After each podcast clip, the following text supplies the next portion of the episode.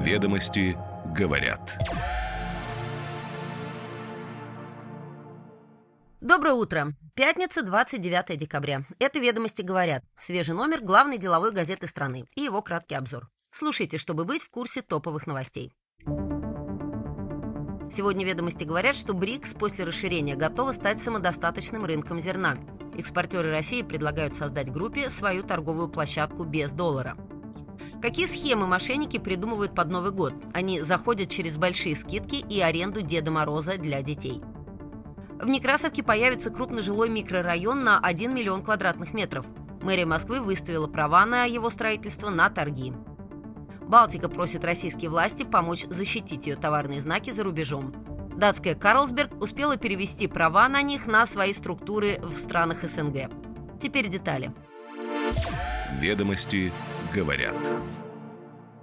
После расширения БРИКС станет самодостаточным рынком зерна. Экспортеры России предлагают создать свою торговую площадку внутри группы без использования доллара. Расчеты показывают, что страны БРИКС производят 1,17 миллиарда тонн зерновых в год и потребляют более 1 миллиарда тонн. После расширения производство зерна достигнет 1,2 миллиардов тонн в год, а потребление приблизится к производству. Доля БРИКС в производстве и потреблении пшеницы и кукурузы составит около 40% от мирового объема. Председатель СЭЗа Эдуард Зернин говорит о сокращении разницы между производством и потреблением зерна в странах БРИКС. Это может привести к созданию зерновой биржи группы и развитию внутренней торговли. Зернин отмечает, что наличие двух крупнейших мировых импортеров зерна в БРИКС, Египта и Китая, и двух крупных производителей России и Бразилии способствует сбалансированному производству и потреблению внутри блока. Он также говорит о возможности создания собственной торговой площадки с расчетами в валюте стран БРИКС или в специальной клиринговой валюте. Создание секторального союза или платформы по зерну в рамках БРИКС возможно при достижении равновесия спроса и предложения. Подобные союзы могут быть аналогичны ОПЕК и ОПЕК+, которые координируют ценообразование, спрос и предложение. Страны глобального юга также могут стремиться к созданию подобных союзов по отдельным товарам. При создании таких платформ важно учитывать число участников, объемы спроса и предложения и их долю на глобальных рынках.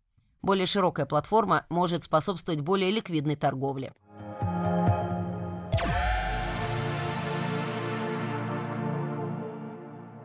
Важно быть осторожным и бдительным в отношении банковских мошенников, особенно во время праздников и Нового года. Они активно используют различные схемы, такие как фишинговые сайты и игры в коробочке, чтобы обмануть людей и получить доступ к их личным и финансовым данным. По данным специалистов, доходы мошенников на схеме с игрой в коробочке значительно выросли в декабре. Они также создают фейковые сайты, предлагающие аренду отелей, билеты на представления и услуги Деда Мороза, чтобы привлечь жертв. Мошенники также активно нападают на пользователей мессенджеров, выманивая их учетные данные. В период новогодних каникул они могут использовать прикрытие для рассылки фальшивых поздравлений или подарков. Они также отправляют фишинговые ссылки через украденные аккаунты в мессенджерах, часто используя тему благотворительности.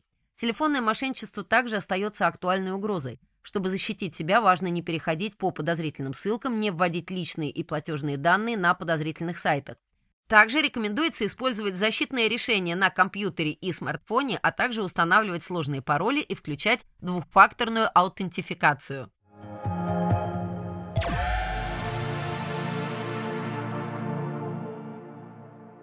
В Некрасовке появится крупный жилой микрорайон на 1 миллион квадратных метров.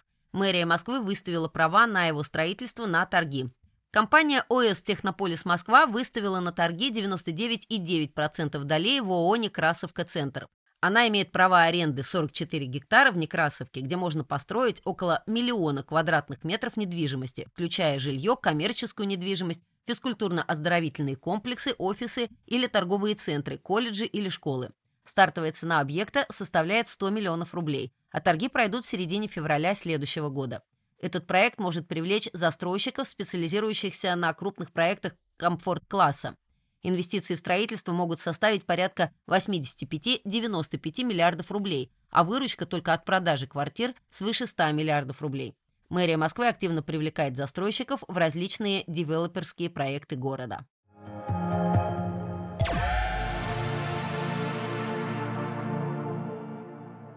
Балтика просит помощи российских властей для защиты своих товарных знаков за рубежом. Карлсберг получила права на эти знаки в странах СНГ. Датский холдинг регистрирует лицензионные договоры в патентных ведомствах разных стран. Процедура завершена в Белоруссии. Руководитель адвокатского бюро объясняет, что договор должен быть зарегистрирован в иностранном патентном ведомстве, иначе он может быть признан недействительным. Ни администрация президента, ни Роспатент не ответили на запросы. В Балтике отказались от комментариев. Один из чиновников говорит, что данный вопрос находится в проработке. Эксперты оценивают перспективы инициативы по-разному. Юридические лица не могут обратиться в иностранное патентное ведомство без полномочий Роспатента. Владимир Хантимиров считает, что зарубежные ведомства могут поддержать инициативу, если будут предоставлены юридически сформированные документы об официальной смене руководства в компании. Шансы на поддержку есть, так как документы были подписаны без ведома действующего руководителя. Пиво «Балтика» успешно завоевала популярность за рубежом и стала одним из самых известных российских брендов. Владелец компании «Карлсберг» пытается защитить свои права на товарные знаки, несмотря на уход из России. Предложение о национализации компании пока не рассматривается.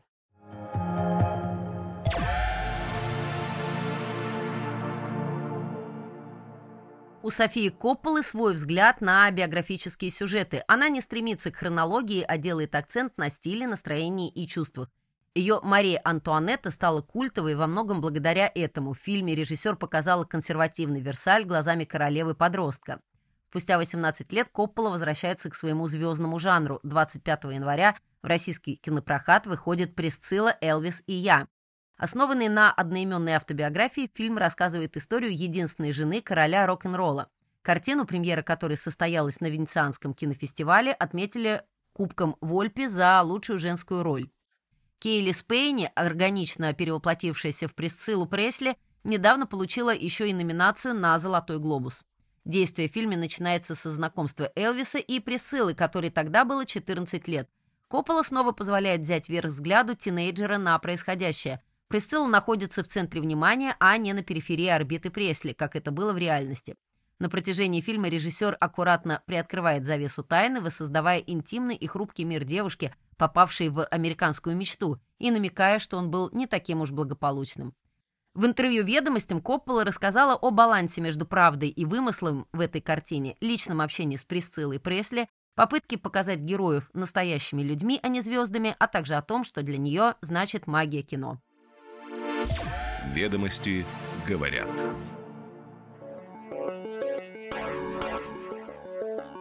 С вами «Ведомости говорят». Это наш последний эфир в этом году.